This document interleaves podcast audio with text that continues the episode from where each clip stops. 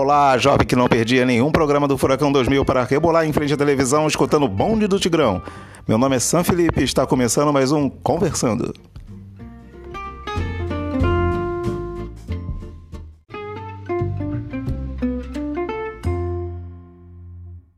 Hoje no Conversando está ela, moradora de Campo Grande, zona oeste do Rio de Janeiro, torcedora sofredora do Fluminense e amante de cachorro e também invasora de lares. Estou falando com ela, Dani Rego. Ó, vou corrigir. Sofredora não.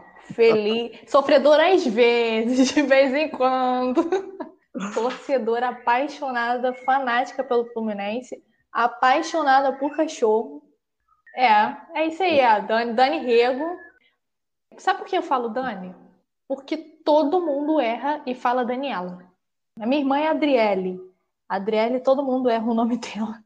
Pô, todo tá... mundo. Meus pais também botaram um nome para errar, né? É, o nome dela ia ser Felícia. É, melhor Adriele. Melhor Adriele, porque o nome... minha mãe sempre foi muito criativa com o nome, né? O nome de todas as bonecas dela era Adriele. E aí o meu veio Daniele, porque o, nome, o segundo nome da minha mãe é Daniele. E pobre gosta de fazer umas coisas engraçadas, né? Tem um irmão, você? Eu tenho irmão, o Luiz. Ah, Luiz bem. é porque também tem alguma coisa aí de família. Agora, sim, eu e meu irmão, a gente tem nome composto. O meu é Daniele de Fátima. Daniele, porque é o segundo nome da minha mãe, só que tem uma diferença. O nome da minha mãe é Daniele com um L. O meu são dois L's. Hum, tá e de Fátima, porque eu nasci no dia de Nossa Senhora de Fátima. E meus pais são católicos. Então, 13 de maio, Daniele de Fátima. Nome composto. E teu irmão é o quê, Lucas? Não, meu irmão é Luiz. Ah, é Luiz o quê? Luiz Octávio. O Otávio, que a gente chama ele de Otário, né? Luiz Otário, para dar aquela zoada. Mas Luiz é por causa... Então, Luiz é por causa da família do meu pai ou da minha mãe. E o Otávio também é por causa da família de alguém.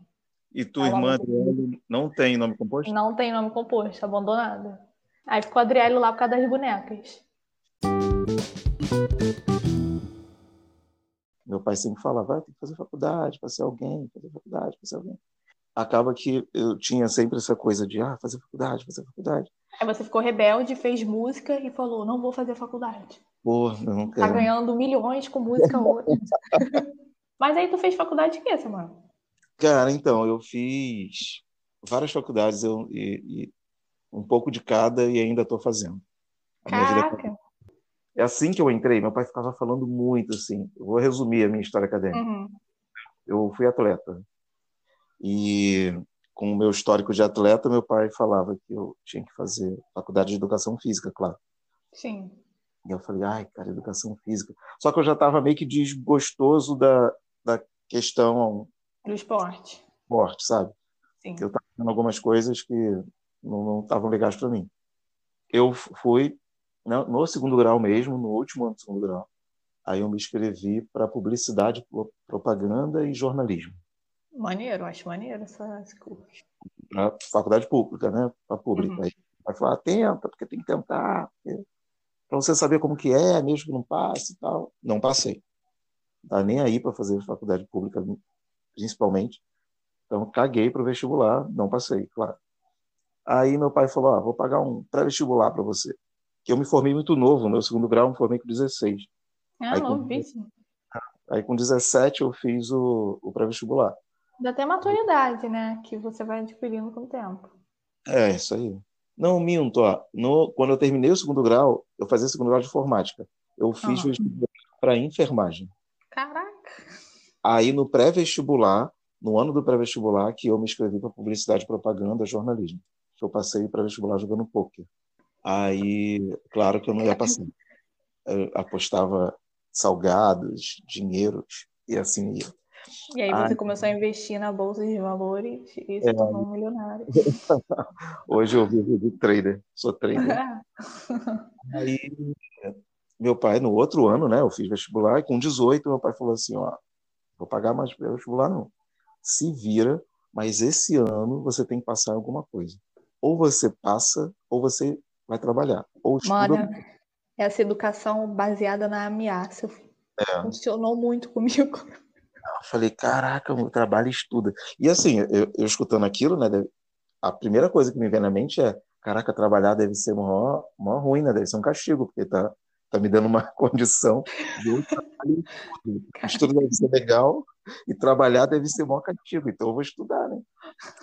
Aí eu, o que, que eu fiz? Aí eu cheguei, aí botei assim, eu botava, eu não queria estudar, eu chegava no meu quarto, que eu morava com a minha mãe na época, ah. peguei um monte de livro assim, e, e para tu ver como era bem, bem louco, e minha mãe não entrava muito no meu quarto, quando ela entrava para arrumar, ela desistia, porque estava muito bagunçado. Tinha uma barata voando, ela falava, deixa para lá, deixa Não, não, porque tinha muito livro jogado. Uhum. E a loucura é que era livro que não tinha nada a ver com o vestibular. Era livro, assim, tinha livro de francês, sabe? Jogado assim por cima. Tinha umas coisas muito malucas, assim. Mas ela olhava e falava, caraca, meu filho estuda muito, mas não vou nem arrumar, porque é a bagunça que ele entende, sabe? Essas coisas. Aham, uhum, entendi. Era uma pilha de livro, uma pilha de livro. Acho que eu tenho foto, mas não é digital, é foto impressa. Revelada, né? É. Era uma pilha de livros e cadernos e tal, que eu colocava no canto, assim. E aí eu sentava no quarto e ficava lá, botava um, um gibi no meio do livro e ficava lendo o gibi, né, estudando o dia todo. Juro, isso aconteceu. Cheguei para um amigo meu do, do, segundo grau também, que ele tinha o mesmo pensamento assim, cara, meu pai falou que eu trabalho eu estudo, cara. Ele falou, caraca, minha mãe também, cara. eu falei, pô, cara, a gente tem que dar um jeito na nossa vida, cara. A gente tem que ver o que faz aí. É, Leandro, um beijo, tá? Vou mandar um beijo para ele. Leandro, um beijo para você, se estiver escutando. Tem que dar um jeito na vida, cara. A gente tem que, não pode ficar assim, não. É, realmente, cara, vamos, vamos dar um jeito. Aí o que, que a gente fez? Olha o jeito que a gente deu. Antiga... Medo. Antigamente, não, não foram drogas.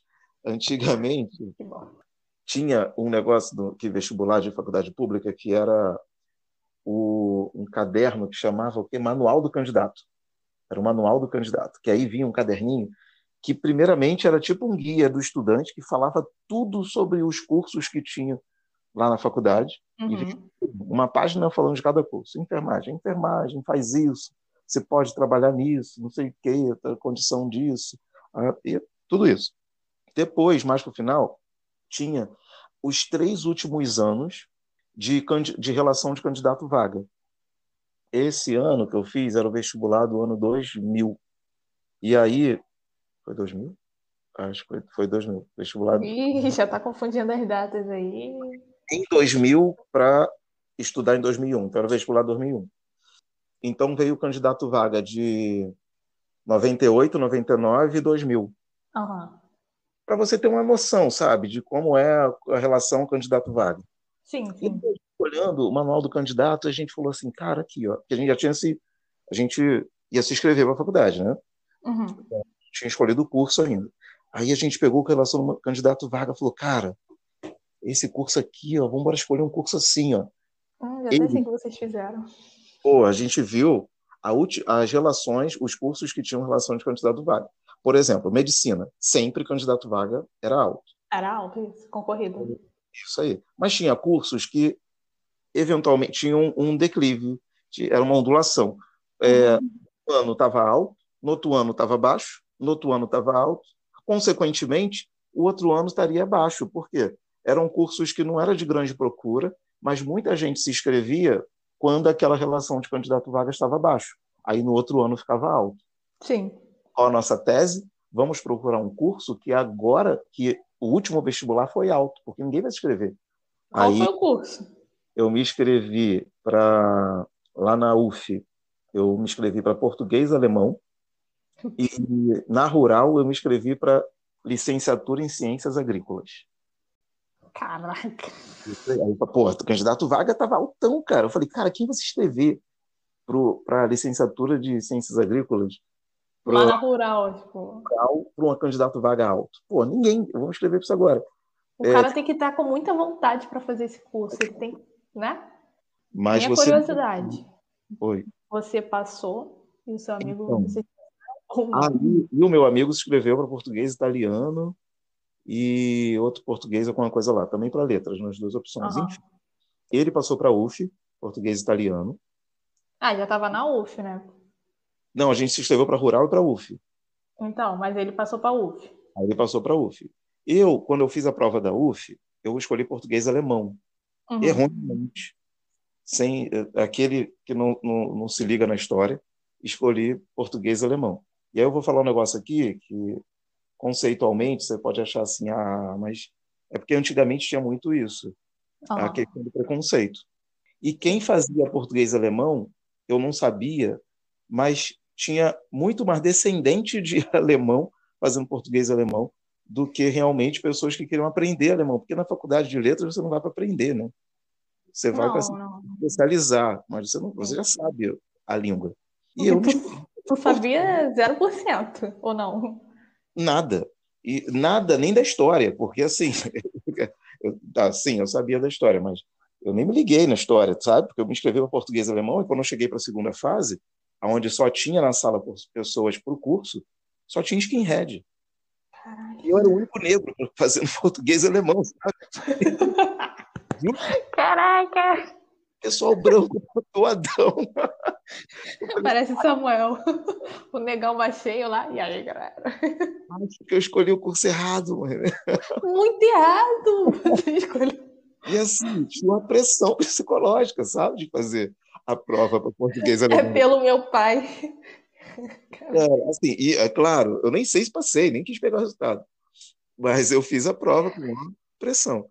E na rural, eu passei. Aí ah, eu, legal. Não vou ver se eu passei para português e alemão, claro que eu vou estudar na rural. Volto mais para aquele lugar opressor. Caraca, tu é muito vida louca, cara. Aí eu fui, ué, fui para rural e estudei na rural. Aí foi, começou a minha vida acadêmica. Só que faculdade pública é aquilo, né? Tem greve, tinha greve antigamente. Sim, demais. até hoje. É. é. tem uns anos aí que não tem tido, mas até hoje ainda tem greve isso. No ano que eu entrei, em 2001, uhum. 2001, segundo, eu entrei na, na, no segundo período, segundo período não, no segundo, segundo semestre. semestre. Porque eram 60 vagas, aí as 30 primeiras eram o primeiro semestre, uhum. numa posição depois do trigésimo. Só que aí, assim que eu entrei, passaram-se algumas semanas e teve uma greve. Caramba. A gente ficou um tempão em greve, e aí quando a gente voltou em 2002, a gente estudou todo o ano de 2002, de janeiro a dezembro, direto. Só tinha. A gente teve três períodos em um ano. Só tinha Caramba. 15 dias em cada período, assim, para dar um descanso, sabe? Uhum. De quatro em quatro meses, assim, era, era um período. Depois, quando, foi para 2003, 2002. Aí 2003, de novo greve. E aí ficava nessa, sabe, de greve para greve. Porque a greve numa, na UFRJ, quando o professor fala, oh, entrou em greve, mas eu vou ouvir da aula. Aí os alunos iam lá porque o professor se aventurava da aula na universidade fechada. Porque no máximo que acontecia na UFRJ você dar aula numa sala suja. Não tinha funcionário para limpar a sala. Sim. Só que na rural as pessoas moram na rural fechava o bandejão. E aí, se fecha o, bandejão, todo mundo volta para suas casas. Porque fecha a, rural. Fecha rural. A maioria das pessoas da rural é de fora do Rio, é de fora do estado do Rio. E aí, por, por exemplo, ciências agrícolas, muita gente que fazia ciências agrícolas, que fez comigo ciências agrícolas, uhum. morava no interior, aonde tinha uma escola técnica agrícola e a pessoa seria o professor da cidade, sabe? Uhum. Aí, como eu não moro no interior, é a única escola técnica agrícola que eu tinha perto era própria da Rural, que não dava para entrar assim de bobeira. Uhum. A outra escola técnica agrícola, uma era em Magé, a outra em Volta Redonda, ou eu teria que sair do Rio. Eu, quando estava no sétimo período, fui correr atrás de estágio, né? Aí o meu coordenador falou: ah, dá uma olhada aí no quadro de estágios. Quando eu olhei o quadro de estágio, o mais próximo era em Codó, no Maranhão. A escola mais próxima que tinha para fazer. É o mais próximo e o mais longe. Falaram assim, cara, tem aí Codó, cara, cidade legal. Aí depois um amigo meu falou assim, caraca, tu conhece Codó? Eu falei, não. Era do Ceará ele. Codó, cara, Codó é a cidade da Macumba, mano. Eu falei, cara, é, é sério que eu vou sair do Rio de Janeiro, vai para uma cidade fazer estágio na cidade que é a cidade da Macumba, porque falam que tem um terreiro a cada esquina, para eu reprovar um aluno e o aluno ainda me tacar uma mandinga nas costas? Ah, claro. Não tô, tô aqui para isso não, cara. Deixa eu mudar de curso. É. Aí no meu, faltando um período, eu falei, ah, tô fora. Aí saí, abandonei a faculdade. Não! não, você não fez isso. Juro pra você. Você, você esperou faltar um período. Isso aí. Mas estava legal, entendeu? Porque era legal viver na rural. Assim, viver a rural. Entendi. Era não era o curso, mas a, o ir e vir, a rural, a, as é. pessoas. O clima, assim, a energia da rural era muito legal. Sim. É, não maconhamente falando, mas a, o clima na rural era bem, era bem legal. Não, não, eu compreendo. Ah, é, assim, eu vou te falar, eu não, nunca fui uma pessoa muito uh, estudiosa, né? Como eu te falei, eu sou do meio, tenho uma irmã mais velha e um irmão mais novo. E, infelizmente, quando você tem irmãos e uma educação que os pais não tiveram educação, meus pais não tiveram estudo, e eles querem muito que você tenha, teus irmãos também, existe aquela comparação, né? Ah, e sim. eu sempre fui muito comparada com meus irmãos. Porque eu era aquela que quando eu era criança, minha mãe falava assim: Adriele, que é minha irmã, o que você quer ser quando crescer? Aquela brincadeirinha, né? Ah, eu quero ser juíza. E você, Dani? Eu, ah, eu quero ser surfista, eu quero ser dançarina. Porque assim, eu não quero ficar indo para a escola. Eu odiava ir para a escola. Eu detestava, assim, trabalhinho de casa. Ai, preguiça. Eu nunca gostei. Eu nunca gostei. Eu sempre fui muito prática, assim. Uhum nunca, eu nunca gostei muito da teoria, de sentar, ler. Mas aí você vai crescendo, você vai descobrindo assim, algum, algumas coisas que você vai tendo, né? E aí você vai entendendo por que daquele comportamento de como criança. Porque eu tenho tanto dislexia quanto TDAH. É mesmo, cara? Tenho. E Mas minha, foi... mãe não, minha mãe não sabia, eu fui descobrir isso na adolescência já. É isso que eu ia perguntar, quando que foi diagnosticado? Bem tarde. Porque assim, quando é, eu te falo, cara, é, é, esse é o importante do, do estudo. Meus pais não tinham estudo, não tinha essa cultura de. Minha mãe sempre exigiu muito que a gente lesse, mas eles nunca tiveram paciência para eles lerem, entendeu? Eles liam, liam jornal, se, se informavam, mas aí quando eu cheguei na adolescência, a nossa vida financeira deu uma melhorada, meu pai falou: não, vou pagar um plano de saúde agora para todo mundo. E aí eu fui baseada naquela, fui educada naquela educação assim, da ameaça. Eu sempre fui muito ruim na escola, muito, muito, muito, muito ruim mesmo. Minha mãe sempre foi muito amiga das professoras. Quando era semana de prova, olha isso, semana de prova, minha mãe ia me buscar todos os dias. Quando era semana de prova, ela chegava lá, ficava ela, professora Nice e eu, as duas corrigindo minha prova. Caraca, ela corrigia na tua frente? Na minha frente. A professora tirava o horário, parte do horário do almoço dela para fazer isso. Porque ela falava assim: Eu vejo o esforço da tua mãe contigo. Como é que pode você, ter, você ser uma aluna com nota tão ruim e tua irmã uma aluna com nota tão boa? Minha irmã era a 10, só tirava 10, 10, 10. E eu tirava zero. eu zerava a prova direto, não tem noção. E aí chegava em casa, tomava uma surra. É, era a época, né? Era o jeito que minha mãe tinha para me educar. Mas hoje eu vejo assim, eu falo, ah, eu enxergo isso com bons olhos. Porque talvez se eu não fosse dessa forma, eu não teria. Eu não, tava, eu não, não, não estaria onde eu tô hoje. Entendeu? Que para mim eu acho que já é bom. Claro, eu quero estar numa posição muito, muito melhor futuramente. Mas foi sofrido pra caramba com uma criança que queria brincar. Nossa, final do ano, meus irmãos de férias e eu em recuperação. Caraca. Minha mãe falava, tu só vai sair daí quando você terminar de, terminar de estudar. E eu ficava pensando, mas eu nem comecei, meu Deus. Mas tu reprovou muito, assim, ou não? Não, eu... não reprovei, mas eu escutei uma, dessa professora falar assim, eu fiquei de recuperação, fiz a prova, ela chegou para mim e falou assim, eu só não tô te reprovando pela sua mãe, porque eu vejo o esforço dela contigo, ah, porque você não teve nota para passar. Tua mãe que passou. Minha mãe que me passou. Foi na porrada? Foi na porrada. Ai, cara, assim, isso o quê? Na quarta série. Aí quando eu fui pro. Na época era ginásio, né? Agora eu nem sei mais como é que tá, mas na minha época era o ginásio. É, agora. Parece sexto ano, né? É, agora é por ano. Isso. Primeira ginásio. Aí, assim, quando eu virei fui pro sexto ano, a Daniele mudou. Já tava. Porque, assim, quando você tá no primário, né? Quinto ano, quarto ano, você tem uma professora na minha época, pelo menos, era assim: era uma professora para todas as matérias. Quando virou para o ginásio, que agora é sexto ano, era cada um professor para cada matéria. E aí eu fiquei assim, tá, eu vou ter que me esforçar mais, porque também, assim, chega de apanhar, né? Você vai crescendo. Não, é isso aí. Aí chega de dar trabalho para minha mãe. A minha mãe sofreu comigo. Dá outro tipo de trabalho, na verdade. Acho que é. criança você aí... negócio, ah, não quero fazer, não quero escrever. Isso. Mas, você até escreve, mas você faz não, os E assim, a minha mãe fala que minha mãe falava assim, Dani, me dava um nervoso porque ela quando era menorzinha, ela brincava de tipo, escrever cada cartão, cada cartãozinho, ela botava uma letra atrás. Aí embaralhava as letras e falava assim: Dani, escreve casa. Aí eu ficava olhando e falava assim: não sei. Aí ela ia lá e montava casa, C-A-S-A. Viu? Aprendeu? Aprendi. Embaralhava de novo. Escreve de novo. Aí ela falava assim: eu ficava olhando e falava assim: esqueci.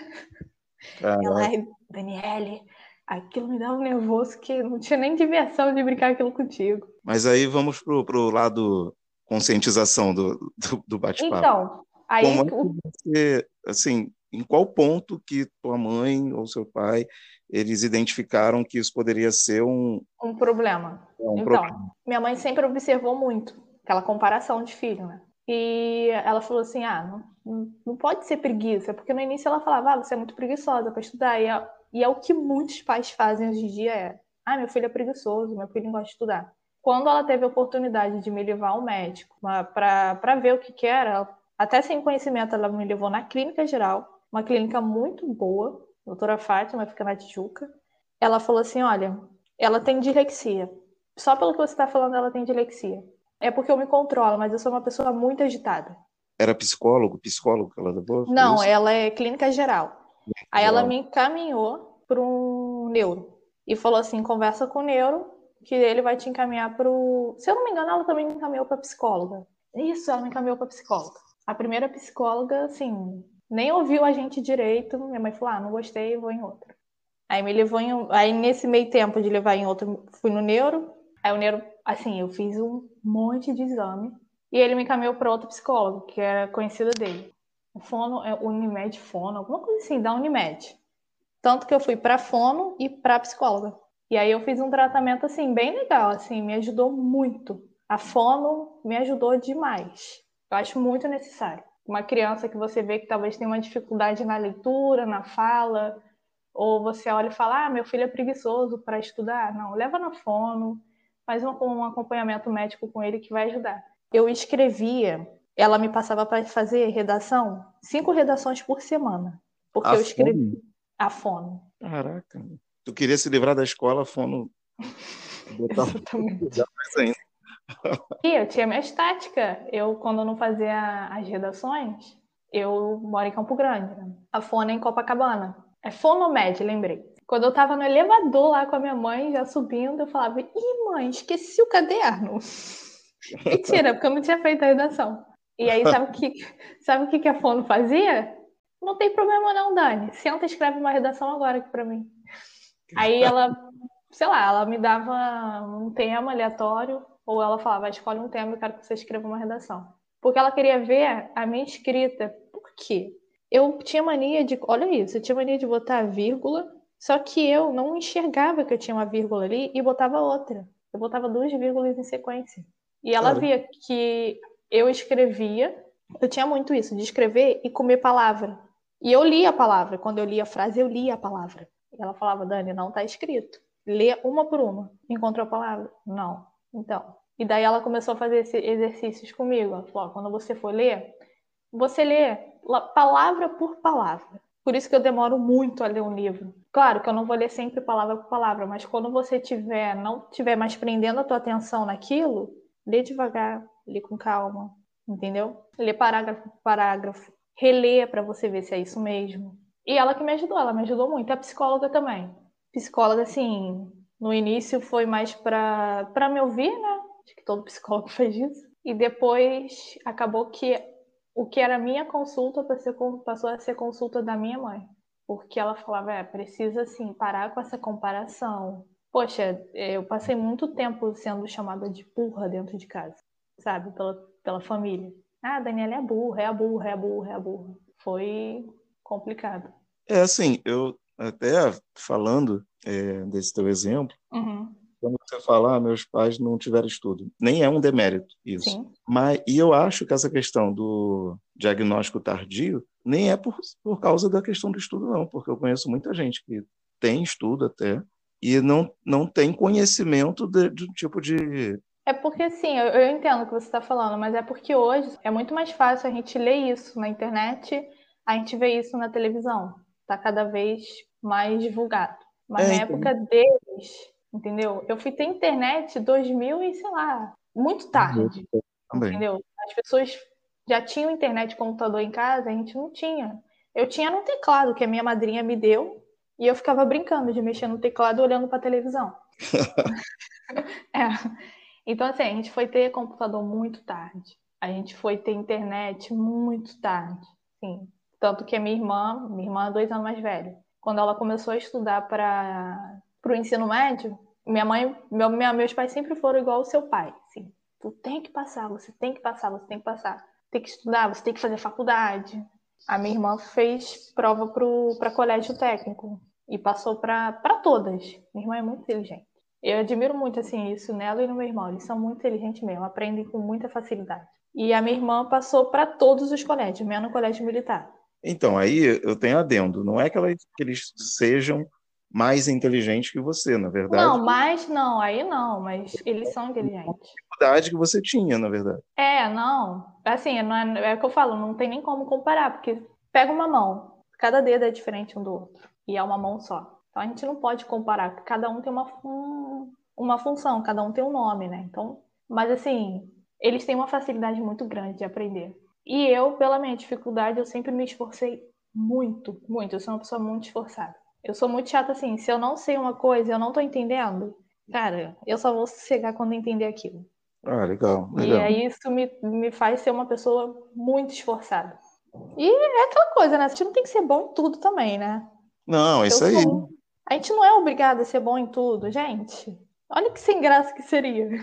A gente tem que ter um diferencial dos outros e e assim, quando eu falo que ah, me, demorei a ter esse, esse diagnóstico porque meus pais tiveram estudo, é porque assim, não tinha acesso à informação de direito. Hoje você tem, hoje você entra no, numa rede social, hoje é muito mais fácil você ter um celular, você ter um notebook, um computador em casa.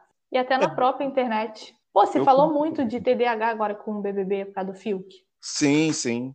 Mas eu Entendeu? concordo com você nesse ponto, mas eu acho que ainda Uhum. Não é uhum. Coisa que. Porque a internet está lá, qualquer um tem essa. Esse acesso.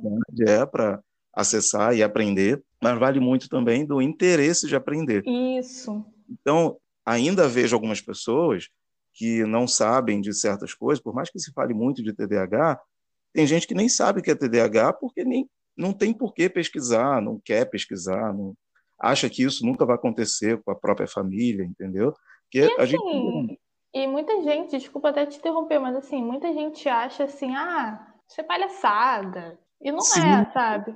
Você tem noção que isso, açúcar, o açúcar, influencia muito no, na dilexia, no TDAH? Cara, não tinha noção nenhuma. O açúcar, o doce. Não tinha Porque, noção. assim, ele, ele atrapalha a pessoa que tem.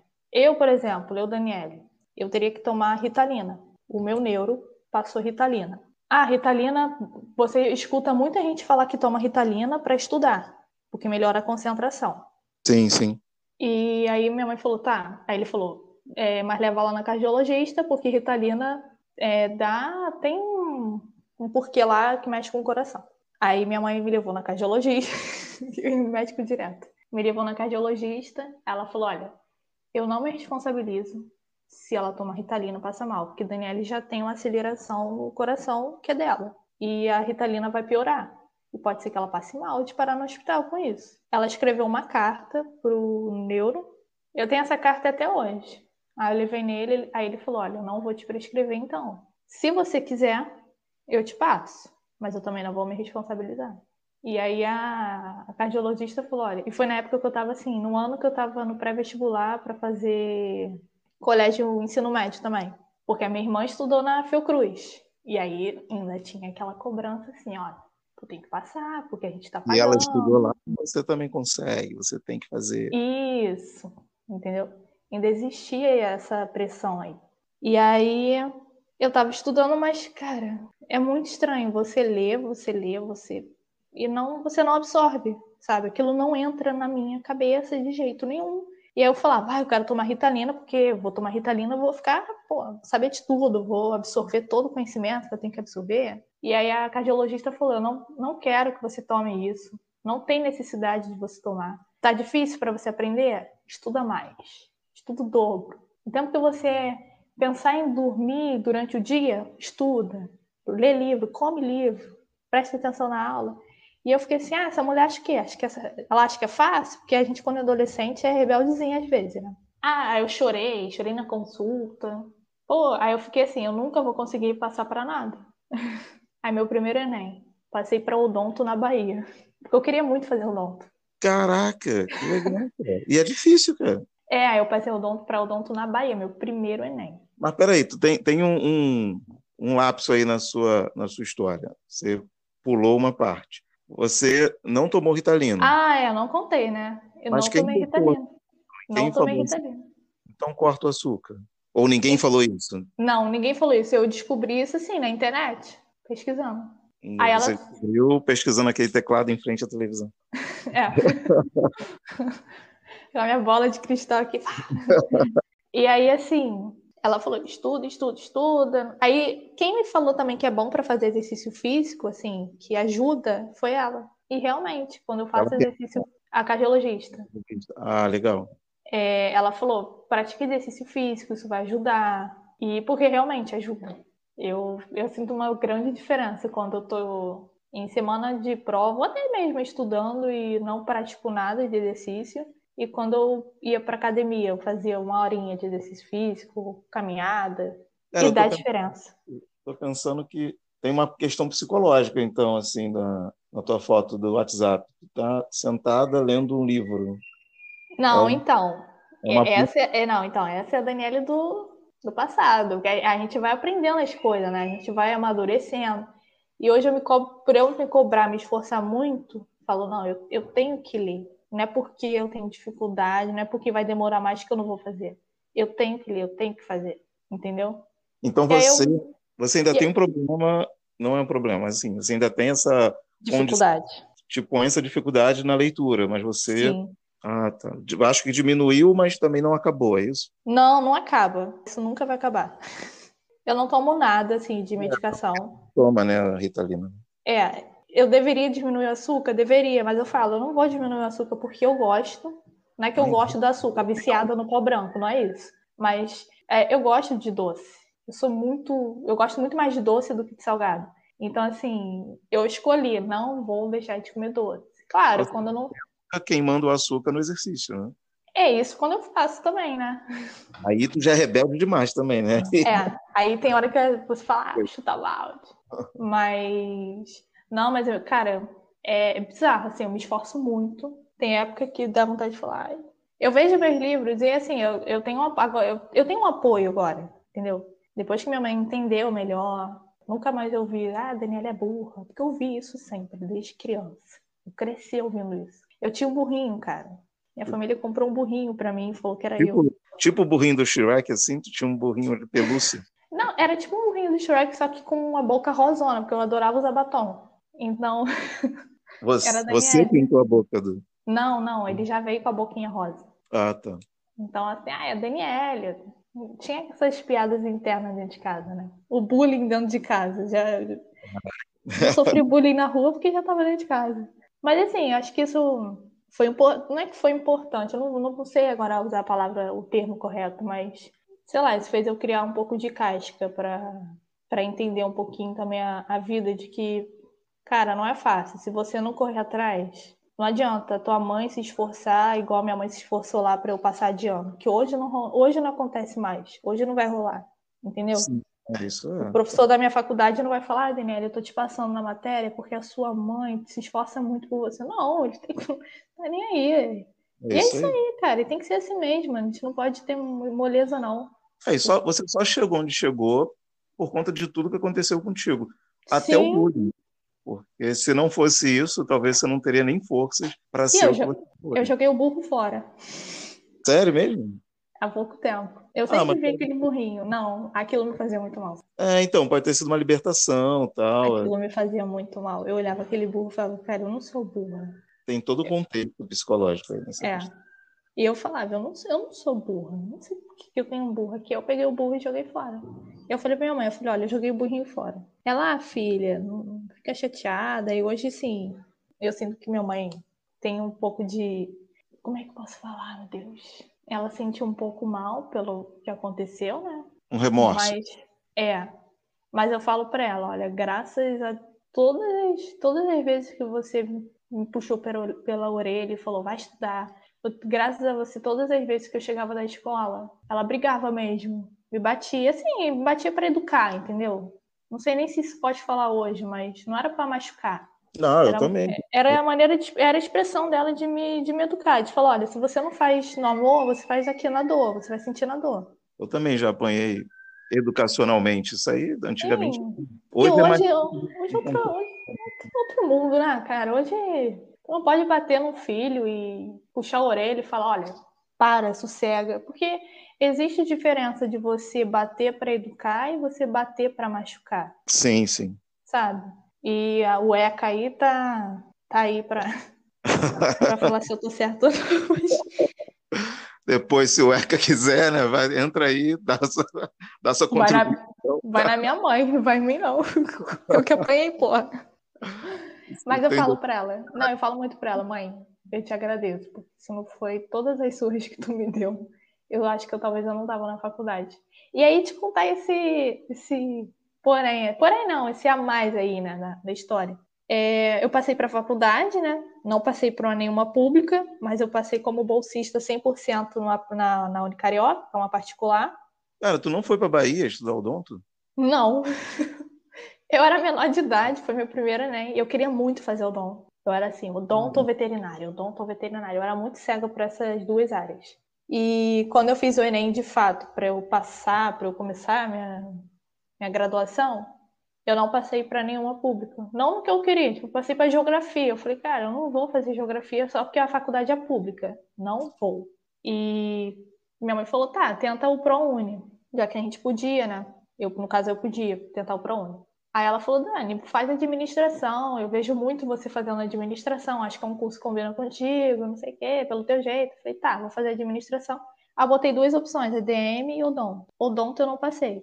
Aí a administração eu passei. Falei, tá, pelo menos não vou pagar, sou bolsista, 100%. Nem eu acreditei que eu consegui aquilo. E... É a que você está até hoje. É a que eu tô até hoje. Uhum. Até hoje, demorando mil anos para. É, é que você está há 10 anos fazendo. Quase isso. Aí eu passei, só que eu, no meio do caminho aí, eu dei uma vacilada, perdi a bolsa e me virei. Não acontece, acontece. E me virei, cara. Quando eu perdi a bolsa, eu não contei para ninguém. Eu faço estágio desde o meu primeiro período da faculdade. Eu entrei na faculdade em agosto. Em outubro eu já estava estagiando. E nunca mais parei de trabalhar desde ali. Ah, legal. E... Aí hoje você eu... trabalha para pagar. É, não, assim, quando eu perdi a bolsa, foi um turbilhão de acontecimentos, porque eu estava fazendo estágio nas lojas americanas, que foi a pior experiência da minha vida. Já salve lojas americanas, você já deixou o nome aí estampado, ah. tipo, jovens, fico alerta. Exatamente, olha, eu não sou daquela que joga esculacha a empresa no LinkedIn, não, mas se vier conversar comigo e perguntar, esculacho mesmo. Pelo menos, eu falo, pelo menos a loja onde eu fiquei, aqui no shopping, é, então, isso que é, caraca, tu deu até endereço, vamos linkar.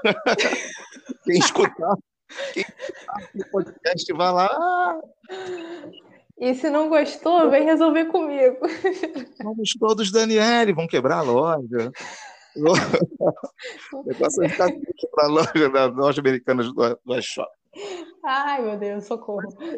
É, se quiser, eu falo o nome do gerente também. demais, é demais. Mas lá, essas lojas americanas são franquias? Não é a própria loja Americanas? Não, não é, não é franquia. Não, não é. É da própria loja Americanas. Ah, tá. É da própria rede mesmo. Então, o que eles fazem. Não, o que eles fazem é o seguinte: eles não compram o espaço da loja, é tudo alugado. Todas elas são alugadas. Até onde eu sei, todas elas são alugadas. Só montam a loja.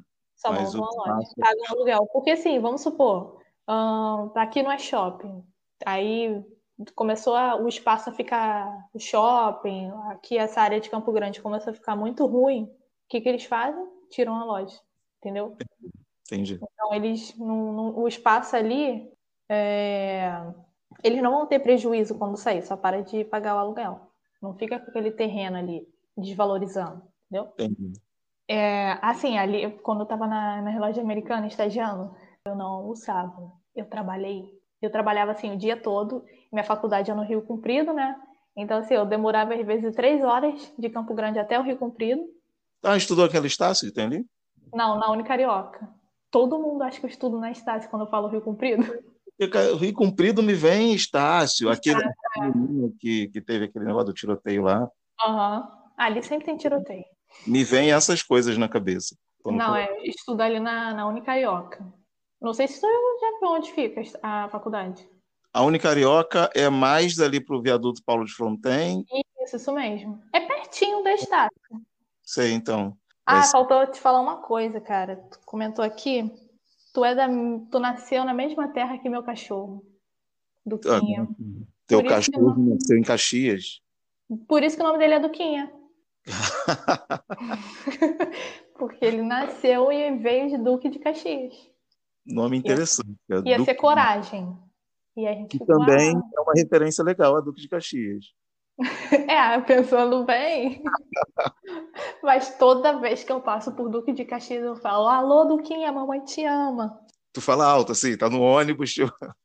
É, eu falo, alô, Duquinha. Se tiver, se tiver no carro, então, dá aquele gritinho: Alô, Duquinha, mamãe te ama, filho. Mamãe vem aqui. Mentira, não fui eu que fui lá buscar, mas foi meu pai. Ai, nossa, cachorro é tudo de bom. Tu tem, Samuel, cachorro? Eu tenho, eu tenho dois. Agora tem dois, né? Que é uma Darsh Hound. E ah, é verdade, tinha comentado. Uma vira-lata, que agora tá, tá grávida. Deve oh, ter... meu Deus, vai ter neném. E gato, que eu nunca gostei de gato, porque gato é individualista demais. Uhul, bate aqui, pá. Tá aquele toquinho. Aí eu tenho cinco. É o quê? É, eu tenho cinco gatos.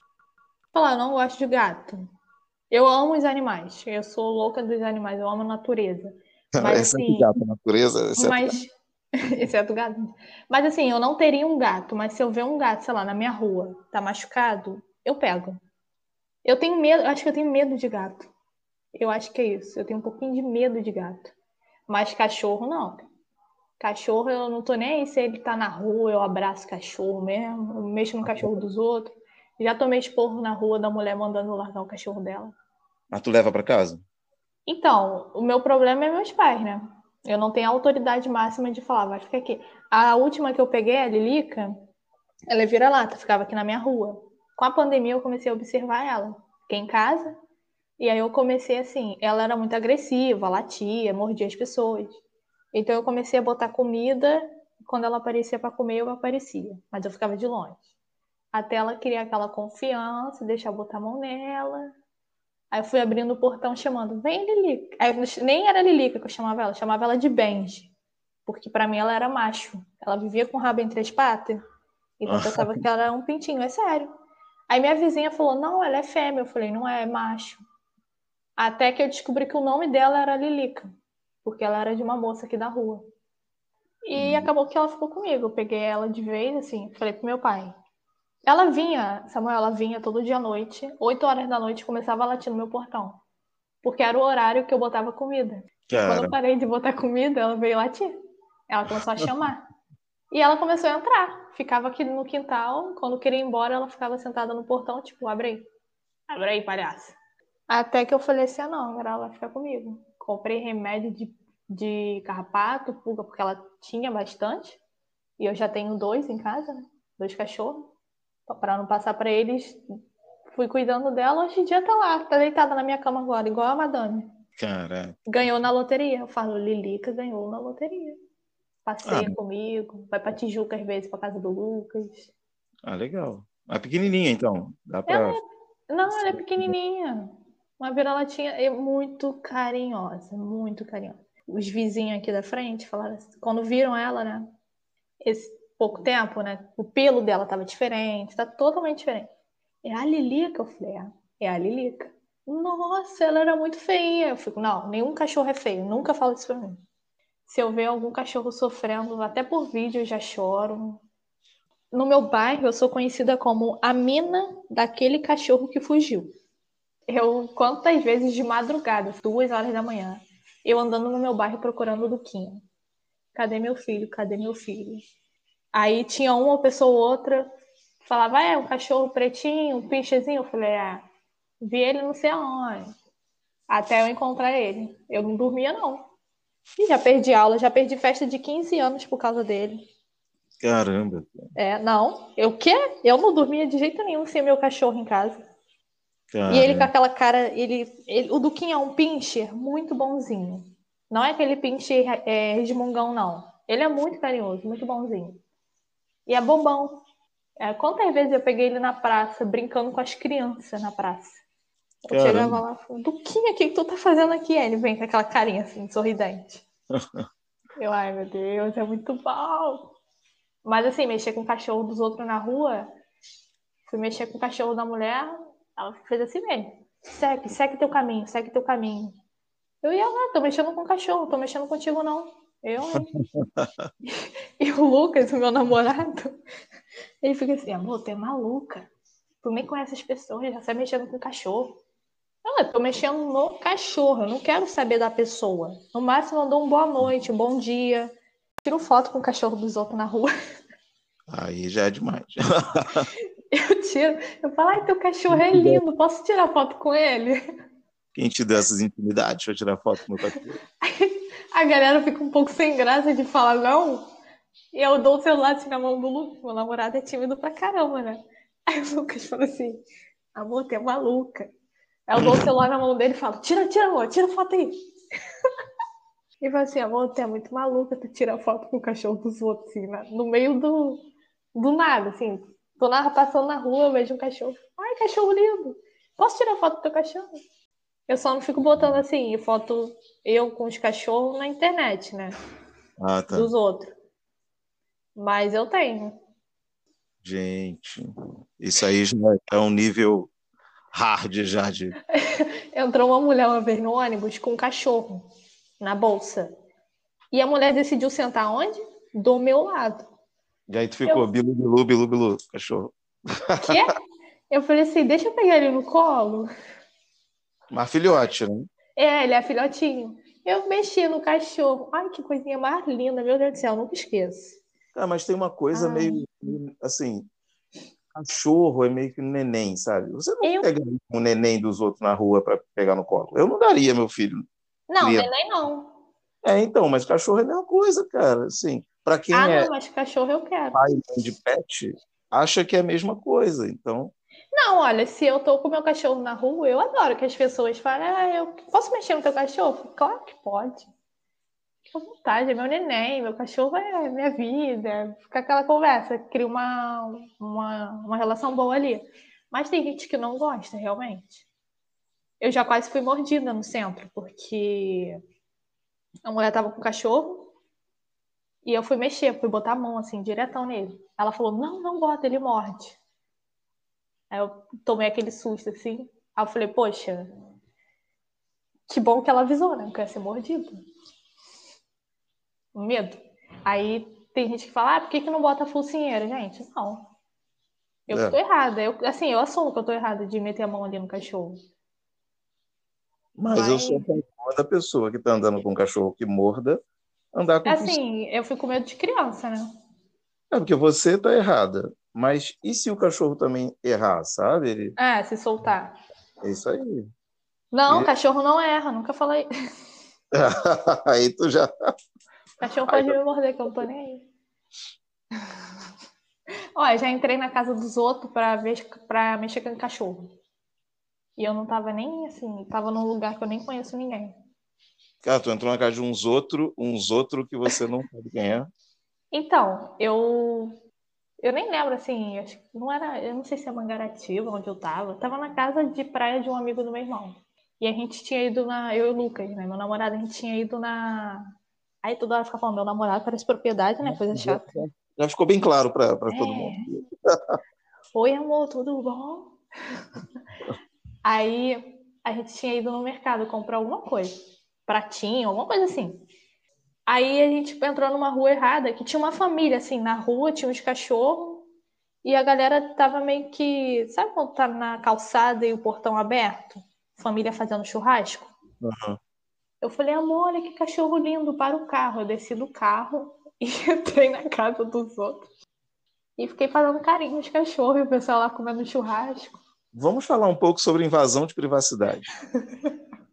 Cara, eu já entrei na casa. De invasão de privacidade, está falando invasão de propriedade. Eu já entrei na casa de uma galera para comer pastel. E tu não conhecia a galera? Não. Mas como é isso, cara? Como tu entra no lugar então... sem ser convidado, nada? E ainda botei minha irmã dentro junto. Não, mas como isso, gente? Peraí. Então, a mulher tava vendendo pastel na, na calçada, assim. Aqui no meu bairro. Uhum. Mas já, ela já vendia ali há muito tempo. Aí eu minha irmã tava subindo assim a rua e falei assim: vamos, comer, vamos comer pastel? Tá com dinheiro aí? Tô. Vamos comer pastel? Vamos. Só que tinha as cadeirinhas e as mesinhas do lado de fora. E tinha uma, uma família, assim, era um domingo à noite. Uma roda, assim, de cadeira, a família ali sentada e conversando. Eu falei pra minha irmã assim: vamos ficar sozinha aqui fora, né? Vamos entrar. E eu entrei eu abri o portão da mulher, porque assim, o portão dela abria era, ai, não sei como é que posso te explicar isso. Era um portão inteiro, mas ele tinha duas aberturas, em cima e embaixo. Em cima estava aberto. Então eu botei a mão assim por dentro e abri o portão e entrei. E o pessoal ficou olhando para nossa cara, tipo, quem convidou vocês? É, assim, eu pensaria a mesma coisa. Pegaram uma cadeira, duas cadeiras, né? uma mesinha e botaram. Assim, para você? Pra gente, do lado, do, do, lado da rodinha. Tinha roda da família e a gente estava ali dentro. Eu falei, eu não vou ficar sentada aqui fora sozinha, né? Só eu, André, no... tem Legal. gente lá dentro, vou ficar lá dentro. Receptivo. Oi? que pessoal receptivo. Eu acho que o pessoal ficou sem graça de mandar a gente sair. Com certeza. E eu não, eu não tinha me ligado ainda. E aí, quando eu sentei e fiquei esperando a mulher trazer o pastel, ela falou assim: Ah, eu tô, vou fritar e já trago. Tá? Eu falei: Tá. E eu, a galera conversando, de, de, falando de remédio. Aí eu olhei assim para minha irmã e falei assim: André, eu acho que a gente tá no lugar errado. Caraca. Cara. Porque assim, ninguém convidou, né? Ninguém falou assim: Ah, senta aqui dentro. Ela, ela não falou: Ah, se quiser, senta aqui dentro. Não tinha mesa pra gente sentar lá dentro eu entrei e fiquei esperando, tipo, olhando assim, a mulher, aí alguém da rodinha levantou e falou: ah, deixa eu botar uma mesa aqui para vocês então. Então. Intrusas. Já que fazer o quê, né? Só que assim, eu não tinha me ligado. E quando a gente sentou, eu fiquei olhando assim pra minha irmã e falei, cara, eu acho que a gente tá no lugar errado, né? A gente não deveria estar sentado aqui. E aí eu olhei para fora e falei, caralho, Adriele, tá cheio de mesa e cadeira lá fora. Aqui não era pra gente ficar, aqui é uma parte dele, sabe? Tipo, era tipo a cozinha da mulher, o quintal dela. E eu fiquei ali, comi ali, ri pra caralho. Eu ri muito, sério. Eu ri muito. É, foda-se. Vou continuar aqui, eu não vou sair daqui agora, não. Caraca, que cara de pau, mano. E minha irmã ficou assim, é, eu reparei, mas você saiu entrando, eu falei, ah, obrigada. Você podia falar, Dani, fica aqui fora, né? É coisa que eu faço sem nem, sem nem reparar, tipo, sem maldade nenhuma. Mas... É, acho que você só tem que responder isso judicialmente. É, mas, é, assim, vai ter um oficial de justiça aqui em casa falando é, que eu tô é. invadindo a casa, mas eu falei, não, moço, foi só para comer pastel, eu paguei o pastel. Ou para fazer carinho no cachorro. É, tal. eu nem levei o cachorro embora, moço, só fiz um carinho nele e tirei foto. o cachorro tá lá. Quanto a isso, tranquilo, tranquilo. Não tem problema não. Peraí que eu vou chamar meu advogado. Eu escolhi um namorado certo, Samuel.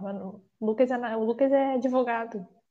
Ah, mas assim, você sabe que ele pode meio que escolher as causas que defende, né? Tipo, olha. Ah, se ele não me escolher. Isso aí já foi demais, já tá. Aí ele vai me processar por ameaça. Vou botar ameaçando ele.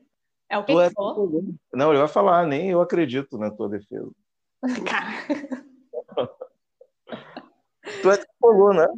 Eu sou tricolor doente. Eu tenho ficado Agora... mais calma com o Fluminense. O que leva alguém a ser tricolor?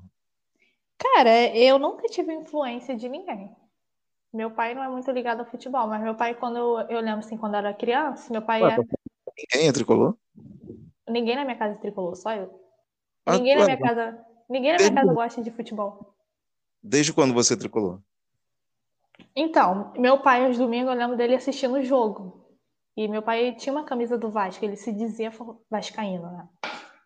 E ele, eu gostava de assistir junto. E eu Cara, gostava do Fluminense. Uma... Se teu pai tinha uma camisa do Vasco ele se... e ele falava que era vascaíno, acho que é porque ele era. Não queria te decepcionar, mas. Então, ele falava assim: ah, tem que ser Vasco, mas eu nunca vi meu pai assim, ah, Vascão. Meu pai nunca soube, talvez, o hino do Vasco, sabe? Cara, tu sabe o hino do Fluminense?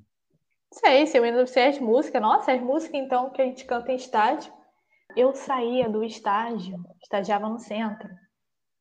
Eu saía assim, de short, tênis, blusa do Fluminense, bandeira do Fluminense agarrada, assim, já em volta de mim.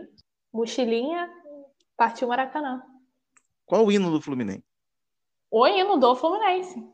Mas é. Aquele hino, eu... sou tricolor. Não, bota isso não, pelo amor de Deus. Ah, é verdade, é verdade. Sou do eu clube não... tantas vezes campeão. Fascina pela sua disciplina. Entendeu? Eu tô zoando os, os tricolores, o Fluminense, mas na verdade meu pai, ele é tricolor. Eu tenho uma camisa do, do Fluminense, mas eu não gosto de futebol, eu não, não curto torcer futebol.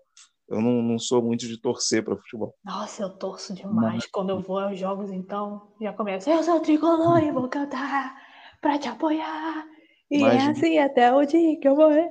Mas não é de Maracanã essas coisas, porque ele não gosta de. Nossa, eu amo.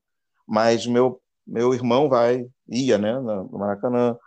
A minha irmã é, é, tricolor também e tal, e meu pai é. E aí, no Dia dos Pais do ano passado, uhum. vieram aqui, por conta do meu filho não tinha nenhum ano ainda, tinha meses. Aí eles compraram uma camisa do Fluminense para bebê. Oh. E me deram uma camisa do Fluminense também. Tá lá no, no meu Face uma foto de todo mundo reunido com Vou camisa. te. É, me stalkeia lá depois, aí procura lá, tá lá no Face. Só que assim, quem vê fala, ah, tu é tricolor. Não, não sou tricolor, mas minha família. A sua família é tricolor, né? E consequentemente você acaba entrando um pouquinho ali naquela onda. Mas assim, eu não torço, não vejo jogo. Não ah, vejo eu jogo. amo. É. Eu vou te contar por que, que eu não tenho assistido tanto. Foi desde, desde o ano passado, quando começou a pandemia. Eu fui muito contra a volta do futebol. Muito. Tanto que eu fui assistir jogo no final mesmo, já assim, os últimos jogos. Porque eu falava assim, gente, a gente está numa pandemia, se o cara não pode trabalhar, o comerciante não pode trabalhar, por que, que jogador de futebol pode estar indo jogar? Porque isso vai aguçar, isso vai atiçar é, é a galera a ir para um bar beber, a galera se juntar, isso entendeu? É. Por mais que não tenha público no estádio... Vai ter é... público fora, junto em outros lugares, então eu era um pouquinho contra isso. Entende? o pessoal, quando abriu o Maracanã, se reuniu em volta dos bares do Maracanã. Pronto, dos... entendeu? Então, assim, é... um comerciante, ele não tem, não tem como se sustentar sem ser o comércio dele. Agora, o jogador de futebol, porra, o cara é patrocinado por uma porrada de coisa, então ele tem como se sustentar, entendeu? Isso. Então, assim, eu fui muito contra, é, foi, foi difícil, assim, assim, no início eu não querer ver o jogo do Fluminense, eu sempre gostei. E eu namoro um flamenguista, né? Então. O Lucas, seu namorado? É, é, o Lucas, meu namorado. Então, o Lucas, meu namorado. ele é flamenguista. Só que, graças a Deus, ele é um flamenguista de boa, assim. Ele é calmo. Sim. O que eu sou de nervosa com, com o jogo. A gente já brigou no Maracanã, assim. Não é que a gente brigou, né? Eu larguei ele no Maracanã. Eu arrumei uma confusão no Fla-Flu, torcida mista. Ah, torcida mista. O Lucas me inventa assim Fla-Flu, torcida mista, vamos? Eu falei, não, não quero. Eu vou na minha torcida lá na Sul, com a minha galera, tu fica lá na tua. Tem um menguinho lá comendo fandango, tirando selfie. E eu fico lá na minha torcida cantando. Ah, amor, vamos, vamos, a gente nunca foi. Tá bom, amor, vambora. Pagamos 100 reais de ingresso, meu e dele. Tomamos no cu pra conseguir entrar. Entramos. Torcida mista. A torcida do Fluminense estava em minoria. Mas por que era difícil de entrar? É... Não, porque o meu namorado ele tem a cabeça muito boa e ele esqueceu nossos documentos na casa dele. Tá. então, assim, a gente entrou no segundo tempo, que a gente teve que voltar na casa dele e voltar pro Maracanã. Desculpa, Lucas, eu não sabia da informação, acabei atiçando aí uma. É, ele, ele vai falar assim: você tem que falar dessa história? Eu tenho que falar, já era, aconteceu, eu vou eternamente contar isso. E aí, entramos, entramos no, no intervalo. Começou o segundo tempo, 0 a 0 ainda, e tinha um cara assim, atrás de mais ou menos, não tão atrás de mim, mas em cima, assim, mais atrás. A torcida do Fluminense começou a cantar muito, a torcida do Flamengo calada, e eu comecei a cantar junto. Entendeu? Vamos, vamos, vamos, tricolor. Começar a cantar, eu gritando, cantando mesmo, com aquele sangue fervendo. Lucas de braço cruzado, assim, assistindo o jogo, e eu pá, pulando, cantando. Aí o cara atrás de mim falou assim: Garota, cala a boca, porra! Quero ouvir o jogo. Eu falei: Tu quer ouvir o jogo? Bota um radinho no teu ombro, porra. Não vou parar de cantar, não. Minha torcida canta, vai tomar no seu cu. Eu comecei a gritar com o cara também. Começou a gritar comigo, porra. Caraca, a torcida é ah, mista. Ninguém mandou me botar na torcida mista. Eu sou extremamente competitiva. Não adianta. Se tu quiser gritar comigo, eu vou gritar contigo. Se eu tiver afim de competir contigo, aí a gente vai competir. E o cara começou a me xingar. Eu, ah, vai se fuder. Foi mal aí, cara. Não sei se pode estar xingando, mas eu xinguei muito. E aí, eu xinguei muito. Aí, o que aconteceu? O Pará, que é jogador do Flamengo, fez gol contra o Fluminense. Pô, eu virei para trás na memória. Aí, eu virei pra trás e falei, se fodeu! Caralho, meu time é pica! Teu time é tão ruim que faz gol pra mim! Aí pronto, a torcida do Fluminense cantou mais alta ainda. Nesse momento, o Lucas estava como, cara? Como? Puto comigo, porque ele já tava assim, amor, se controla aí, calma aí, para com isso e de braço cruzado. Eu falei, ah, você não tem que falar isso pra mim, você tem que falar isso com o cara que tá gritando comigo, não é pra mim, sabe? O cara que começou a implicar comigo. E ah, tinha uns tricolores perto também, começaram a botar pilha. E, claro, ali tinha a maioria flamenguista. Só que aí o juiz apitou um, uma falta pertíssimo do gol. E aquele cara, Paulo Guerreiro, que eu não suporto ele, Aquele cara é uma depressão ambulante. Eu nunca vi uma pessoa chorar tanto em jogo como ele. Ele marcou o gol. De... Era falta, né? Fez o gol lá pro Flamengo. Terminou Aí, o jogo 1 um. Ficou 1 um a 1 um, mas assim, antes de terminar o jogo, eu tirei meu tênis. A gente tava, acho que, no setor leste. Eu tava pertinho do campo. Pertinho mesmo, assim, de frente pro campo. Era um juiz careca. Aí eu falei assim: Eita, filha da puta, eu vou acertar meu tênis na tua cabeça. eu, tirei, eu tirei meu tênis e ameacei jogar. E o Lucas não viu, porque o Lucas estava meio, de, meio que de costa para mim, tava puto comigo. E eu fiquei muito puta quando o Flamengo fez gol. Aí eu tirei o tênis quando ameacei jogar. Tinha um guardinha, esses guardinhas que ficam em volta do campo, de verde, uhum. cruzado assim, com o braço cruzado, e ficou assim: joga, joga, olhando, balançando a cabeça assim, joga. Aí eu comecei a chorar, desistir de jogar, eu fui embora. Não, mas foi o guarda que te incentivou a jogar ainda. Não, ele falando joga no sentido assim, joga que tu sabe, sabe o que vai acontecer, né? Ah, vai perder o tênis, o cara tá. O Perdeu o tênis? Tá maluco, não pode jogar nada assim, não. Ele ia não, me pegar ali, só isso. Tu tava no meio de todo mundo, como que. Não, mas a, o setor que eu tava não tava muito cheio, eu tava muito perto do campo. Ah, entendi. Entendeu? É a galera que fica mais sentada. Só que eu tava cantando, gritando, pulando pra caramba ali. Achando que tava em outro setor, né? Mas... E aí eu desisti, porque eu vi o guardinha falando joga, joga, como fosse assim, joga que tu sabe para onde que tu vai, né? Não pode jogar não, nada. Podia ter falado para ele, eu não vou para lugar nenhum. Vai tomar no seu cu, caralho. Em casa dos outros, tu não me conhece. Marca na minha casa, porra. Aí eu saí de lá, eu só saí com meu celular, os meus documentos estavam todos com o Lucas, eu não tinha nada, só tava eu, o celular um tênis na mão, a bandeira do Fluminense e o outro tênis no pé. Tu saiu sem o Lucas, assim?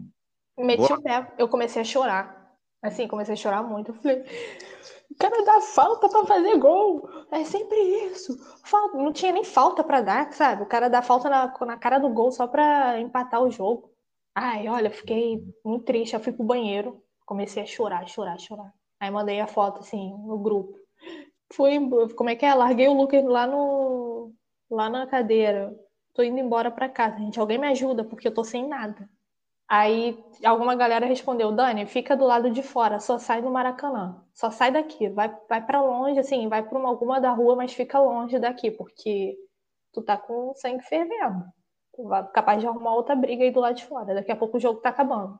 Aí eu fui com um tênis na mão, chorando pra caralho, chorando muito. E fui até. Fui eu até vou deixar os palavrões, cara. Pode... se consertar no palavrão, não. Agora já foi.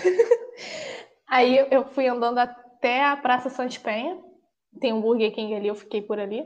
E no caminho, tipo, tinha um cara que veio falar comigo. Calma, menina. Eu falei, calma é o caralho, porra. Eu vou, vou o quê? Vou ficar calma? Meu time daqui a pouco tá perdendo? Calma nada. E fui embora, assim. Eu falei, ah, vou, vou sair daqui de perto. Tem muito flamenguista aqui, tô ficando mais irritada. Aí acabou o jogo. Lucas me, depois me liga. Onde que... Aí tal, antes do Lucas me ligar, tinha um pessoal do, do meu grupo do Fluminense falando, Dani, aonde você tá? Manda a localização que a gente vai mandar um Uber para você para tu ir para casa. Isso que dá, não ficou com a gente, viu? Foi atrás do namorado, ficaram zoando. Aí o Lucas me ligou. Aí eu, pô, eu, eu sou um pouquinho consciente às vezes, né? Aí eu falei, eu não vou embora, não, eu larguei o menino lá, eu não vou embora. Não posso fazer isso, é errado, né? Até que ele me ligou, eu falei, também não vou ligar não, vou esperar ele me ligar. Ah, você tá onde? O Lucas é muito calmo, muito calmo. Você tá onde? Eu falei, ah, agora que você me liga? Tem um tempo que eu saí de perto de você, agora que você me liga? Aí, até que eu falei para ele, a gente se encontrou, aí ele falou assim, olha, se for para você ficar reagindo dessa maneira, ou a gente não assiste mais futebol, ou você muda. Me mandou assim mesmo. Ao final. Que, que, agora eu tô curioso, qual a opção que tu escolheu? Aí vem Mudar. pandemia. Não, aí eu mudei. Eu falei, não, eu tenho que parar com isso. Meu pai também sempre foi, sempre pediu para eu dar uma freada. Ele falou, não, você é muito. Pô, eu, eu brigava com o vizinho, cara. Xingava ele, ah, Daniela, não foi a educação que eu te dei. Fiquei, ficava resmungando aí comigo. Eu tá, vou dar uma relaxada aí, vou parar com, com isso. Mas eu continuei indo aos jogos, o Lucas ia comigo. Só que aí cada um na sua torcida. Nunca mais na torcida mista. Não, eu, eu nunca mais fui com ele. Eu falei pra ele, olha, só nunca mais vamos no Fla-Flu. Nunca mais. Ah, ele nunca tá. mais me chama. Então, não, aos jogos, ele nunca mais foi aos jogos do Flamengo, por escolha, mas eu sempre fui aos jogos do Fluminense. E ele ia comigo. Porque queria, assim, eu nunca falei, ah, você tem que ir comigo, não. Às vezes domingo ele que falava, ah, quer ir no jogo, amor? Eu, ah, vou querer sim. Ele que comprava ingresso do Fluminense. Muito bonzinho. É muito louca, né? Meu Deus. Sério, cara. E, cara, a galera se incomoda um pouco quando eu falo isso, assim, que, ah, que o Lucas vai comigo aos ao jogos. Ah, mas você é. tem que ir com ele também. Não. Não, mas aí até nesse ponto, não, porque eu acho que é uma questão dele e sua. De escolher. Mas a questão sua, da sua questão bem, sei lá. Comportamental de. Isso. Pode falar. O time de coração realmente é algo a ser avaliado aí. Não, agora eu falo para ele, eu sou assim, eu sempre, desde que a gente começou a namorar, eu falei, olha, eu sou apaixonada pelo Fred, tá? sempre falei isso. Até aí, aí o, ele no início deve ter pensado, ah, uma paixão platônica. Que... Ah, tomar no cu, deve ser nada isso. Ah, deve ser nada. Porra, ir no jogo e ver o jeito que você demonstra essa paixão, das duas, uma. Ou ele tem medo de você, porque assim, ela diz que é apaixonada pelo cara e faz isso, cara, ela também diz que me ama. Então, qual é o dia que ela vai fazer isso comigo? Ah, mas Lucas. eu faço por ele, poxa, ele sabe disso. Lucas, é um recado aqui, hein, que eu te dou, hein? Te dá aí. Calma aí, pô, quase seis anos de relacionamento, não é possível que ele, que ele ainda tenha dúvidas. O quê? Eu defendo ele pra caramba. Mexe com ele só pra tu ver. Hum. Não, assim, eu, eu não curto futebol porque eu era atleta de esporte individual. E uhum. eu sempre tive um, um preconceito, um afastamento, assim, de esportes coletivos. Na verdade, eu, eu fazia esporte coletivo em escola, tal, Uhum. Não tem um preconceito muito específico com o futebol por causa das particularidades aqui do Brasil, que dá muito mais atenção ao futebol ah, do que a outros, do que a outros esportes. Mas assim, eu eu não sou de torcer, eu via Copa do Mundo, sabe? Mas Fora isso. Ai, eu... não. Eu prefiro ver os jogos, os jogos. Eita, peraí. Eu prefiro assistir os jogos do Fluminense do que Copa. É, eu, vi, eu assistia muito Copa do Mundo, mas depois aí fui parando também, aí assisti, depois só sei. Eu, se você falar comigo de futebol, eu sei conversar contigo sobre futebol, eu sei o que acontece, mas uhum. eu não jogo. Eu sei depois do resultado, tal, essas coisas. Mas eu não gosto muito de ficar olhando, assistindo duas horas de jogo. Acompanhando, né? É. Não, eu já fui de acompanhar, assim, de, de gostar mesmo, de saber de tudo que estava acontecendo no time, até mesmo nos outros times. Mas isso assim, eu sempre gostei de futebol, até jogar. Quando era menor, criança, assim, eu ia aqui pra praça e era engraçado, porque eu era a única menina que ficava dentro do campo jogando bola e o meu irmão ficava do lado de fora assistindo. Ele nunca era escolhido. E meu pai não gostava que eu jogasse futebol, porque ele falava que isso era esporte de homem. Tinha, essa, tinha essa cabecinha, sabe? E, é, e ele achava que isso seria uma fase. Ah, isso é uma fase, depois ela vai parar com isso. Só que até hoje eu sou assim. Eu boto a bandeira. Eu amo. Assim, jogar não mais, porque como meu pai me pegava um pouco com isso, ah, não. Ele aparecia na praça, eu tava jogando bola. Não quero você brincando com futebol, de futebol com os meninos. Não quero, não quero. Porque eu era a única menina, eu era muito moleque. Uhum. Eu era muito molecona mesmo, muito. Sempre fui de fazer piada babaquinha, sempre fui bobona, assim. Sempre fui molecona. E aí meu pai meio que me pegava com isso. Mas eu gosto, cara. Eu gosto de jogar assim. Ah, vamos jogar bola, bora. Eu gosto, acho legal. Eu sou aquela que bota a bandeira do Fluminense na janela. Ó, o Lucas joga no, no campeonato da Liga Beneditina, de um colégio que ele estudou, de São Bento. E eles têm até hoje essa. É um campeonato, é maneiro, cara. É um campeonato assim, levado a sério mesmo. Eu eu, eu acho que eu sou a única namorada desde o início que acompanha até hoje. Até Ele hoje. joga com frequência. É, não, tem todo um calendário, tem tudo certinho. Aí eles ainda jogam, mas assim, tem, eles respeitando as, as medidas lá de, de protocolo de segurança, mas é legal porque assim, tem os meninos que têm namorada, mas não acompanha muito. Eu tô falando pelo menos do time dele. Ia, mas não ia, e uma vez ou outra. Eu não. Eu fui a primeira que falei assim: quero, quero a camisa também, quero uma camisa para mim. Ah, legal. Toda, todo jogo eu tô lá, já arrumei briga lá também. o ah, cara queria. O cara. Oi? Acho que ele não quer muito que você vá, mas tudo bem. o cara, porra, o cara sacaneando no, no campo toda hora. Eu falei, oh, Ronaldo, levanta e joga. Comecei a brigar com o cara. Ele queria bater no Lucas. Caraca. Só que o Lucas é muito. O Lucas é muito calmo. Ele, amor, calma, amor, relaxa. Eu, calma! O cara quer vir te bater. Amor, o cara não vai me bater, não. Eu sei que eu, eu o cara, a gente brigou feio. Se meteram pra mandarem lá o cara calar a boca. Falar, porra, cara, para com isso, porra, deixa a menina falar. Aí teve um coroa, que eu nem, nem sei quem é. O coroa chegou para mim e falou: ó, se ele fazer alguma graça contigo ou com o Lucas, o, nome do, o apelido do Lucas no futebol é Morsa. Se ele fizer alguma graça com vocês, pode falar comigo, que eu, eu compro a briga. Coroa falou assim mesmo. Eu falei, cara, você nem quem é tu. Surgiu do meu lado. É, o Coroa falou assim mesmo, eu compro a briga de vocês, porque esse cara é muito babaca. Ele é babaca mesmo. Mas é. eu gosto muito de acompanhar ele jogando bola, apesar do time dele não ser tão bom. O Lucas é o melhor, é sério, ele é o melhor do time dele. Eu não vou deixar essa parte, não. Essa parte não tem que ir, não. Você acabou com o time do cara, apesar do time dele não ser tão bom. O time inteiro é uma droga, só o Lucas que Não, não. Não, eles, só, eles já estão jogando na moralzinha. No início, no início era triste. Nunca chegava ao final do campeonato, porque eles eram. perdiam, né? Aí saía antes. Mas agora tô melhor, tô melhor. Boto fé. Mas, assim, sério, eu sempre fui a única que acompanhei desde que comecei a namorar ele até hoje. Ah, eu legal. vou em todos os jogos. E os jogos que eu não consigo ir, eu fico muito triste. Mas é legal pelo do, do, incentivo até, né, para ele. É, é legal, assim, é, é um tempo que a gente passa junto, né, entre aspas. É bom, e é bom para ele também, né? Praticar é. um, um esporte, se movimentar. É um tempo que passam juntos, um tempo que é, você... porque tem, tem mulher que fala, ah, eu não gosto de ir junto, cheio de homem. Eu não digo, não. Tá mostrando o melhor de si. gritando, jogando tênis nos outros, é isso aí. Cara, mas são atitudes que eu não sei se você tem isso, que você faz uma coisa sem pensar, sem planejar fazer aquilo, e depois você olha e fala: Meu Deus, por que, que eu fiz isso? É, assim, eu preciso. Bate um arrependimento. É, eu preferi reservar meu réu primário. Admito a você.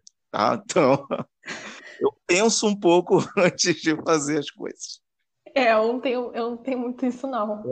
É uma, é uma das coisas que o, o Lucas fala, sempre fala muito comigo isso. Resguarde o seu réu primário, é isso que ele fala, né? Ele fala assim: pensa antes de falar, pensa antes de fazer, porque você é muito impulsivo. E, e para falar, nossa, falar então, cara, eu não tinha filtro. Claro, eu não falava, jamais falaria uma coisa para magoar alguém, mas eu sempre fui muito assim, muito verdadeira. E ele falava assim: tem coisa que você não precisa falar naquele momento, espera o momento certo para falar. Não vai de acordo com a tua vontade de falar, mas espera o momento certo. Hoje não, hoje eu, sou, já sou mais racional nesse sentido. Ah, legal. Pensar um pouquinho, vai com calma. Mas sempre fui muito agitada. E não parece, né? As pessoas falam que não parece. Não, eu já eu percebi que você já era meio agitado. Porque assim, às vezes eu, eu brinco com as pessoas de para brincar, mas jamais para magoar, entendeu? Não, jamais. Assim, tem problema nenhum, não, cara. Aceito totalmente a brincadeira. Eu sei, sei quando é e sei quando não é. É, não, a gente sabe, mas assim, sei lá, eu fico com medo de. Porque assim, você tem todo, todas as pessoas têm todo o direito de não gostar daquela brincadeira. Uhum. De, de ter algum problema com aquilo e não gostar, mas já me adianto e te peço perdão. Peço perdão uhum. pela minha vida louca. O perdão aí vai para todos aí, vai para o juiz careca, vai para cara Vai para o gerente da loja americana. Gerente da loja americana. Pega esse perdão, pega esse perdão. Pega esse perdão, bota no coração e fala: Foi a Dani. Aquela Dani. mesma pessoa que me deu uma ofendida ali em algum momento da vida. Então, pessoas, depois de escutar esse, esse episódio, não vão na loja americana, não apedrejem a loja americana. Não. Cuidem dos funcionários, porque eles sofrem. Eu vou postar, eu quando eu colocar esse podcast, eu vou colocar o hashtag Somos Todo Dani. Caralho. Dani Rego. Obrigado, Dani, por ter aceito o convite, por ter participado aqui do podcast. Quer deixar um recado pessoal? Quer deixar suas redes sociais para o pessoal entrar em contato, encontrar você lá no, nas redes? Pô, é, eu que te agradeço aí pela, pelo convite, né? Quando você me convidou, me mandou a mensagem, eu falei assim, gente, o que, que eu falo? Eu, eu não, eu não, não sinto que eu sou uma pessoa muito boa para conversar, mas eu começo a falar e quando eu vejo, estou na casa das pessoas comendo pastel, conversando. Cara, mas foi assunto pra caramba. Foi. É porque assim, vai emendando uma coisa na outra. Eu sei que eu falo muito, assim. É, eu gosto de falar, sou muito. É a ideia de conversando, justamente emendando. É... Não, eu gosto muito de falar, mas, mas é isso. O que tu quiser falar comigo, vamos conversando. É, minha rede social, vou deixar aí. Me sigam lá, mas eu não vou seguir ninguém. Mentira, tô brincando. que ridículo, né? Mas a minha rede social é DaniRib13. É Dani de... Oi? No Instagram? Isso, no Instagram. Facebook, assim, eu não uso, então nem, nem adianta perder tempo, porque eu não vou entrar. Eu entro lá para ver se tem água no meu bairro. é, ah, no LinkedIn, gente, eu gosto muito de usar LinkedIn. É Daniele Rego. Daniele Rego, não, perdão, Daniele Ribeiro. Eu acho que é isso. Eu sempre esqueço quando eu tenho que falar as coisas, eu sempre esqueço. Ah, já falou do Instagram e falou do LinkedIn. É o que tu mais usa, né? É. É, sim. Twitter também não uso. Enfim, acho que eu já falei demais, né, Daniele? Chega de me dar um assunto no outro. Vamos deixar para uma próxima. Vamos deixar para uma próxima. Fazer uma parte 2. Mas vamos, próxima aí, se quiser conversar mais, chamar Lucas também. Ah, verdade. Porque tu falou tanto Lucas... do namorado, isso é coisa que eu vou ter que botar, Lucas, meu namorado. Lucas namorado. Não, mas Lucas é bonzinho, ele era, era monossilábico, depois que começou a namorar comigo, passou a falar mais, né? Por que será? E é para encerrar, né, cara? Eu continuo falando, não sei encerrar as coisas. Então vamos dar só de tchau e acabou. Tchau. Mentira, tô brincando. Te agradeço aí o convite. Foi muito bom a gente estar conversando, assim, conhecendo também um pouquinho, né, um ou outro, porque a gente aprende também um pouquinho com, com o que o outro passou. A gente não precisa passar a mesma coisa para saber como é aquilo. Verdade. E, e a, com a vivência do outro, a gente busca uma, uma certa experiência, não, não na pele, né, não sentindo aquilo. E, e é isso. Procurem ver se seus filhos não são preguiçosos mesmo. Às vezes não é preguiça. Geralmente não é preguiça. É sempre bom um acompanhamento médico. Uh, é bom saber o que quer da vida também, né? Porque para não ficar batendo cabeça, tentando uma coisa ou outra. E é isso. Não entrem na casa dos outros. Não briguem por causa de futebol. Não vale a pena. Mas se você vale... tiver um time, não vale a pena, cara, de verdade. Eu cheguei nessa conclusão, não vale a pena. Vale a pena ser a Dani, porque tudo que ela tá falando, ela faz e não vale a é. pena. Eu sou essa pessoa que eu dou o conselho, mas eu não sigo o meu conselho. Que eu olho e falo, eu não sei se isso aplica a minha pessoa. Não dá para eu aplicar o meu conselho na minha vida. é difícil. E não estagie nas lojas americanas. É um puta conselho que eu tô dando. da, da West Shopping de Campo Grande, principalmente. Do West Shopping, então, assim, principalmente. Não deixa ninguém ser babaca contigo, não abaixa a cabeça para ninguém que, que, te ofende, que te fala uma coisa ruim. Não Sim. aceita. Somos todos Dani. Somos todos Dani. Hashtag aí, somos todos Dani. Obrigadão, quero ter participado.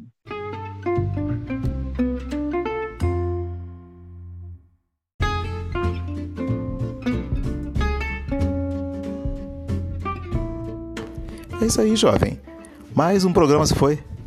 Por problemas técnicos, tivemos um pequeno atraso na liberação do episódio, mas a mesma tecnologia que deu esse problema técnico é a mesma internet e tecnologia que deixa você seguir lá no Twitter, dar o seu like nos comentários. Também pode entrar no Telegram, procura com arroba São Felipe tudo junto lá no Telegram e deixa seu áudio, deixa seu comentário, deixa sua pergunta, que aí eu coloco no próximo programa. Você já sabe aí as redes sociais, é só entrar, curtir, seguir, mandar seu comentário, fazer o que você já sabe. Até o próximo episódio.